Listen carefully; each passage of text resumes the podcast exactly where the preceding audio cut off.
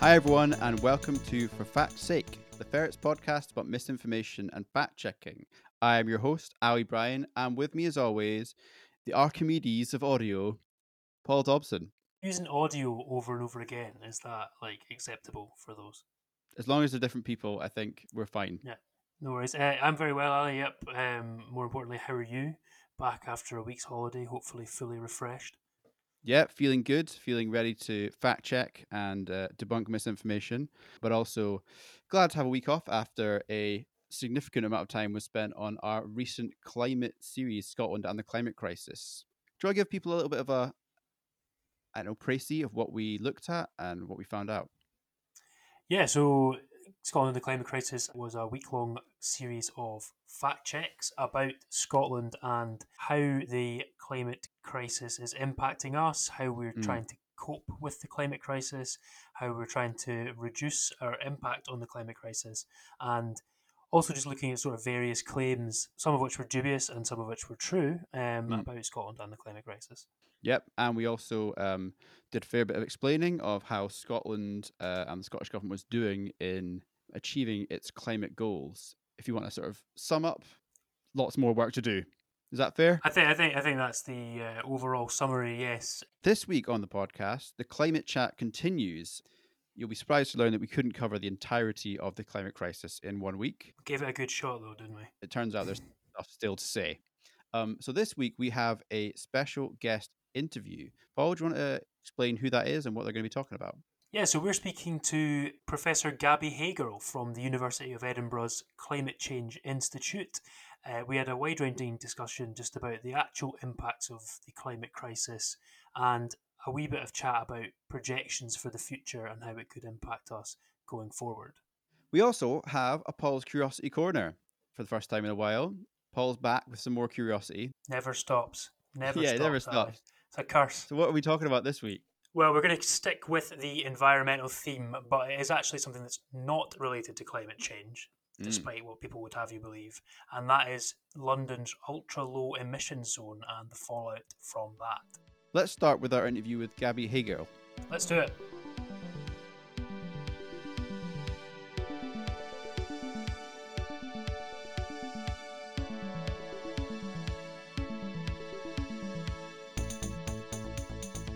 Over the last week, as we're recording this, the Ferret has been putting out a series of fact checks and other content about the climate crisis. Uh, so that's why we're having this discussion with you today, Gabi. Uh, so, can you just tell us, um, just to reiterate, a little bit about how the climate crisis has impacted the world so far? So we have seen a lot of impacts already. We have seen some very severe heat waves in the recent period. We also can see that the sea ice is retreating. Um, we have seen that this impacts on, on biological systems. So, for example, corals have been bleached multiple times in many regions.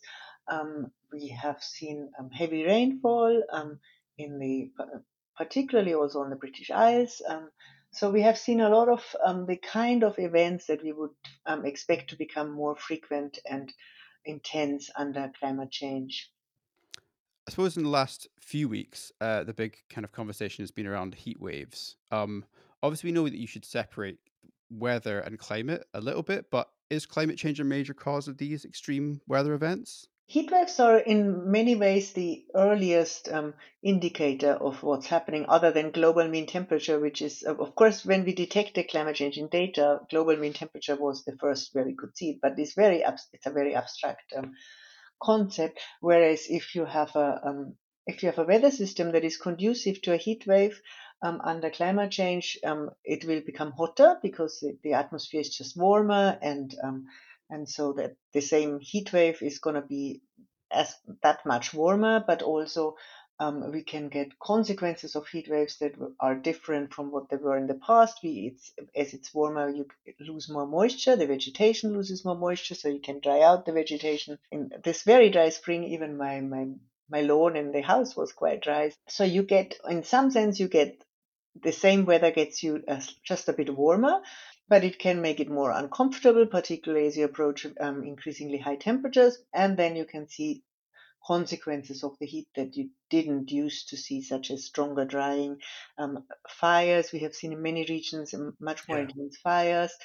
it's quite um, straightforward to compare temperatures between similar weather conditions um, between the past and now. And for heat waves, you can see quite a strong change in that. Another thing we've seen loads of, you mentioned wildfires. A lot of wildfires are man made in terms of it's somebody that, you know, drops a cigarette butt or whatever, or has a, a bonfire or whatever. So could you tell me how that because people do argue that okay, that's just humans making errors rather than being linked to the climate crisis. Could you explain a little bit how those two things are connected? So every individual fire is really complicated, as you say. It could Yeah, have, a, yeah. it could have, in, in, in the UK particularly, we have um, in disposable barbecues as particular Yeah. culprits here, and um, so you have a possibly a human incineration and, and human start of the fire, um, but you also have to have conditions that are conducive to um, fire spreading, and among that is dry vegetation, which happens under hot conditions. Um, and then when you drill into individual fires, you can then get very complicated things like you want to really want a lot of vegetation that then gets dry. So basically a wet followed by a dry spell or something like that. Mm. But if you look globally or in large scales, you will see that um, as you have in more heat waves, in uh, particularly in, in, in the Arctic, um, or more dry conditions, you just get more area burned and um, more fires in both in regions where humans are a big factor in starting them and in regions where humans are not so much, such as the um, Siberian Arctic or um, Sib- Siberian high latitudes. So, um, so on broad swaths, you can you could say that you get more fires as it becomes warmer, and that has been actually expected and even written about um, for more than ten years now. What specific weather events or climate events have you been able to link to climate change that are in the UK or in Scotland? So there have been a few, quite a few studies for the UK. Um, one of the ones I use in my teaching, and that is a quite well-known one, is the 2015 Storm Desmond case, where we had a very, very serious flooding um, on on so strong rainfall on saturated ground um, Mm. with um, with what um, something that is really cool from space, but not cool if it hits you, which is an atmospheric river. When you have a very strong um, um, atmospheric um, flow from the tropics that brings um, warm, moist air from, um, from subtropics and tropics over the land, and then it rains, um, and it can rain for a very intense period. And Mm. so um, the intensity of that particular storm has been linked to increase to a warmer and moister atmosphere, and that had huge consequences both on northern England and Scotland. There has been a bit of studies of the 2018 heat wave in Scotland where people said this has already been hotter than it would have been, and we expect um, this kind of trend to continue. So we have had a few events that have been actually analyzed and published about, Mm. um, but we have, I think, generally we see um, that our winters are becoming. When it rains, it becomes quite wet, and we have um, we are um, in danger of having more heavy rainfall and possibly more flooding. Um, and when the conditions are right for a heat wave, it becomes hotter. We've also seen the North Sea off um, to the east of Scotland is has been anomalously hot or warm Mm. recently, which Right, um, yeah. could impact marine life um, and could um, drive away the fish and give um, the seabirds um, problems. And so, so we've seen some things in Scotland, even in Scotland, even though it's not um, an area which we would expect the strongest and most dramatic impacts at first. I think sometimes what's interesting when you're trying to explain to people about these sort of uh, trends or kind of anomalous heat or anomalous um, uh, like rainfall and things like that is that quite often they'll say, "Oh well, last year there was this event," or you know, so it's not like a straight line. So No, we it's for not. example, we're No. talking about snowfall in, in our series, and we we saw the sort of general decrease in snow cover in Scotland, but then you look at 2011 or 2018, and it's huge snowfall of one year. Yeah. And I think sometimes when you're trying to communicate to people these things, it's more difficult because you just someone can point to you know a snow a huge snowfall event in 2018 or Mhm. 2011 and say, well, actually, you know, that's more snow than there was in 2000 or whatever. Yes, yes, it's not a linear line. It's like just even if you sit if you sit on the beach and watch the tide come in, not every wave will be coming in further than the last Exactly, one, and they will still come Yeah. in waves. And so it's um it's it's a process that's very meandering. Um, an interesting debate is to what extent we have a more um, we have changes in in in the um, weather system so that we get maybe more um, more um, systems where we get easterly winds and cold um, conditions or a wavier jet stream as a as I just heard a colleague say um, one or two days ago on the radio. So it's that's a that's still a, a bit of a debate to what extent that is happening. It could Mm. be that we get actually while we are warming and the heat waves are becoming more intense, and while the exact same cold spell is not as cold as it used to be, there is a chance that we could also get a change in the in the frequency of, of, of hot spells and cold spells. That is much harder to see. Um, Mm. There is a physical argument why we might see that, um, because the contrast between the Arctic and the tropics diminishes a bit because the Arctic is warming so much, Right. um, and Mhm. that um, and that contrast is directly linked to the strength of the jet stream. So. Um, so there could be a physical argument that we get a less strong jet stream, less strong westerlies, and therefore more easterly excursions. But that's really something where the where the debate is out. Mm. Overall, it's still the exact. So, for example, the 2010 um, extreme snow winter would have been quite a bit colder if it had been earlier in the century. Somebody did a nice analysis looking at weather systems um, in the past and present, and finding that on average um, over the ninth, uh, 20th century, the, um, such a system would have been colder than it is now. Okay, it's interesting. So yeah, so even though that was obviously a very extreme event, it could have been more extreme. In, It could have in the been more extreme if we had had Right. less Okay. CO2 in the atmosphere. Mhm, And okay. similar for the heat waves, it's exactly the other way around. And for the heat waves, then also comes come the um, mechanisms that could um, make them um, stronger, such as if you evaporate more moisture and it becomes really dry, then you get all of a sudden the temperature shoots up, as as has as is also happening yeah. in, in Mediterranean and has happened in these Pacific Northwest heat waves and so on. Yeah, so I think you alluded a little bit there to the difficulty that scientists have in predicting the future when it comes to climate change because it's sort of contingent on so many factors, you know, Yeah. political factors, um, and just sort of yeah, uncertainty in terms of uh, climate itself. So, what level of projections can we make about how Scotland's climate will change across the next century, or what what different impacts could there be at different levels of warming? You asked exactly the right question with the different levels of warming. Of course, the big Yeah. is now what level of warming will we get overall. Yeah. So if we um, if we go for a high warming event um, effect of very strong global mean warming, which will also make Scotland warmer, we will get even more heat waves.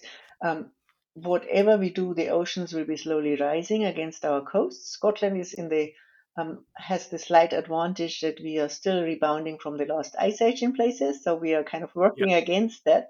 But particularly if we go for a strong warming scenario, the, the, the isostatic rebound will lose.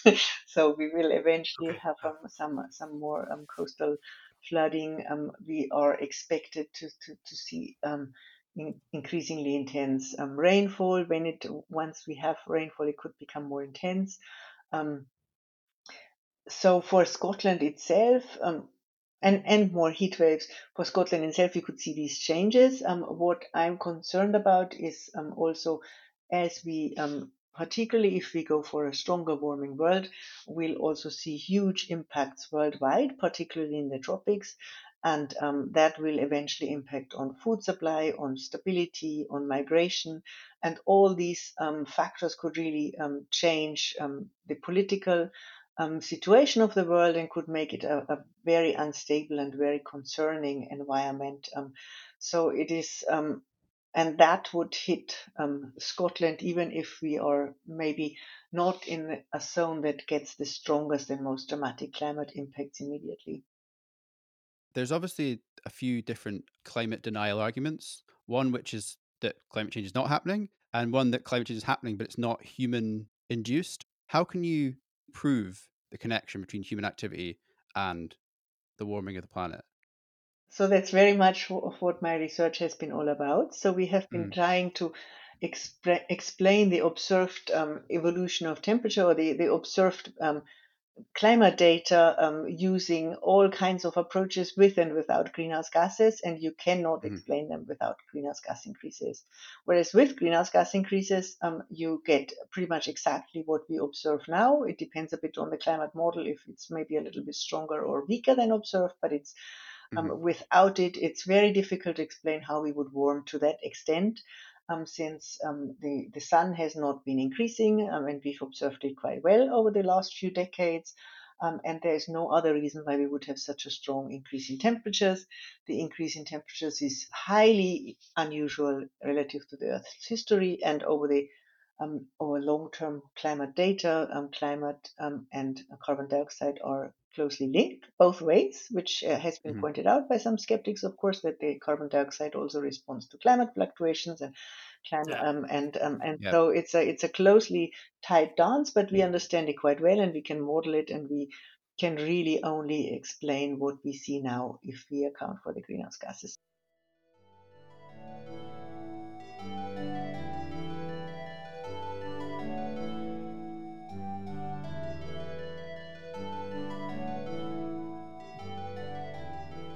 So, welcome back to Paul's Curiosity Corner. It's been a few weeks, as we alluded to in the intro. This week, we're discussing something that's been prominent in the UK press over the last few weeks, I guess, uh, which is ultra low emission zones, specifically the one in London in the aftermath of the recent by election there. So, first of all, Ali, can you tell us what ULEZ is and why it's so controversial? Yeah, so as you say, ULEZ stands for Ultra Low Emissions Zone. Uh, it's currently in place in London, and it's basically a fee that you get charged if you are a driver of one of the more polluting types of vehicle. It was first announced in 2015, Boris Johnson, when he was Mayor of London, and it was then introduced in 2019 by Sadiq Khan. Okay. Initially covering central London and has been expanded out into other areas of London since then. It costs £12.50 a day. So if you are the owner of a car driving in those areas who is not past the emissions standards, you'll pay £12.50 a day to drive in that area. Yeah, it's been controversial since it was put in place. Small business owners have questioned its impact on trade. They worried it would drive up costs. Um, some trade unions have also criticised the policy, saying that it penalises workers and disproportionately affects poor people, and that people haven't been given enough support to change ve- to vehicles which meet the emission standard. In more recent years, this ULEZ policy has also been sort of linked by climate skeptics and conspiracy theorists to like other schemes around the UK and also the 50 minute city conspiracy, which we've covered in this podcast before, Indeed. which is basically a conspiracy that uh, suggests that the concept of 50 minute cities, which is basically the idea that a good city is a city where you can get all your basics within 50 minute walking or cycling distance rather than having to drive really far. That has been taken on as a conspiracy theory by some people, suggesting that it's part of a plan to sort of restrict people's liberties and sort of force people to live in these 50 minute neighborhoods and not travel between them, which has no real evidence connected to it. But it's uh, part of a broader conspiracy movement over the last maybe three or four years that suggests that climate change policy and climate change is being used as a cover by governments to limit people's liberty you also see it linked to things like the World Economic Forum and the Great Reset, which are other things we've covered on this podcast before. And uh, go back to our other episodes if you want to hear us talk about that more. Yeah, so I mean, you mentioned there that it's sort of been picked up on by climate skeptics um, in terms of conspiracy theories, but it's not really core climate policy, is it? It's no. So what is it actually about? Well, it's pretty simply about reducing pollution from cars in order to improve air quality uh, in areas. So urban areas. Um, it's a thing we've we've um, done work on at the Ferret about Glasgow and other areas in Scotland about air pollution and the lack of air qualities in certain cities and certain areas where cars are idling on roads a lot, and it creates um, a situation which has significant negative impacts on people's health in those areas. Okay, so you mentioned before that this was first announced back in 2015 and mm. introduced in 2019. So why is it just now that it's become such a hot button topic? It's been talked about a lot at the moment, as I say, partly because of the connection that I was talking about with um, the um, it being linked to climate policy and being linked to um, 50 minute cities, etc. But also because they're planning to expand the area covered by the ULEZ to cover most of Greater London. So that means that instead of people who just drive out of in and out of the, the city of London, as in the centre of London, being charged, it means that a lot more people in the Greater London area will be charged for having cars that do not meet those emission standards. This has led to like quite a lot of protests, and it also broke through as a policy battleground in the Uxbridge and South Ruislip by-election. That was the by-election where they were replacing Boris Johnson, who resigned uh, after the Partygate report. So there's been a lot of speculation in the press that the Tory success in that by-election, campaigning largely on ULEZ, uh, will lead to them scaling back a lot of aspects of their green agenda. So, is there actually evidence that the Tories won the by election because of the extension of ULEZ?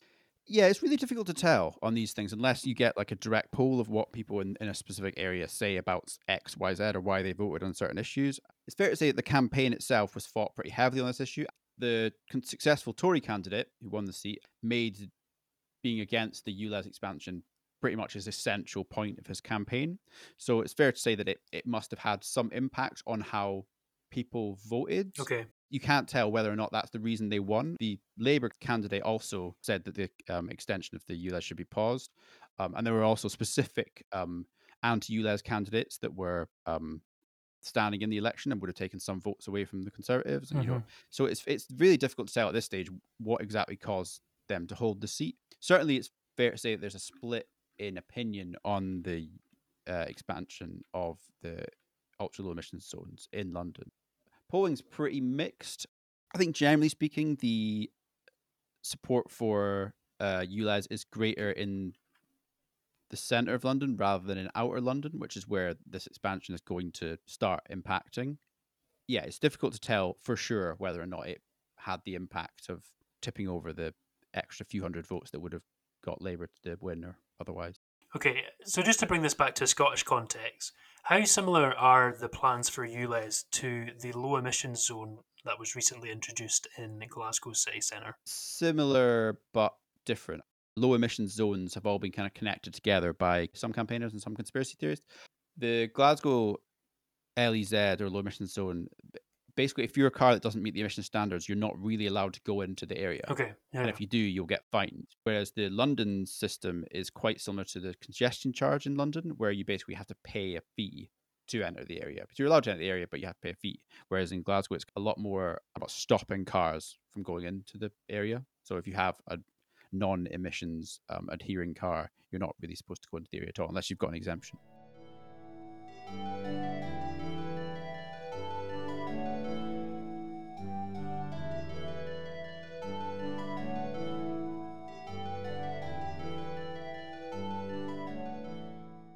That's all we've got time for for this episode of For Fact's Sake. Thanks so much to Gabi for coming on and uh, sharing her insights with us. And thanks so much to everyone for all the feedback we've got from the um, Scotland and the Climate Crisis series. We're glad that it seems to have uh, helped some people. And yeah, we're not. This isn't the end of our fact checking coverage on climate. We're planning to do you know lots more stuff in future and keep that focus going. Paul, if you want to get in touch with us with any ideas, where should they go? What should they do? Yeah, Ali, so we're on all the normal social medias. So the artist formerly known as Twitter, now known as X, we're at FerretScot. Uh, we're also on Facebook, just the Ferret. Um, and obviously, you can also visit our Ferret Underground Facebook page. Mhm. Uh, we are also on our community forum, community.theferret.scot, and our journalists and fact checkers are always hanging out there ready to take inquiries, queries, or whatever else you want to talk to us about. Yep. And don't forget, we're on uh, Facebook and Instagram as well, and on Threads, if that's a place which you hang out, the um, Instagram Twitter rival.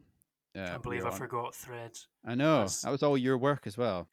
Ferret's re- resident thread expert. Yeah, Threader. Um, so, yeah, feel free to get in contact with us via all those channels or email us factcheck at theferret.scot if you want to get in touch. Thanks so much for listening. We will see you next time. Bye. Bye.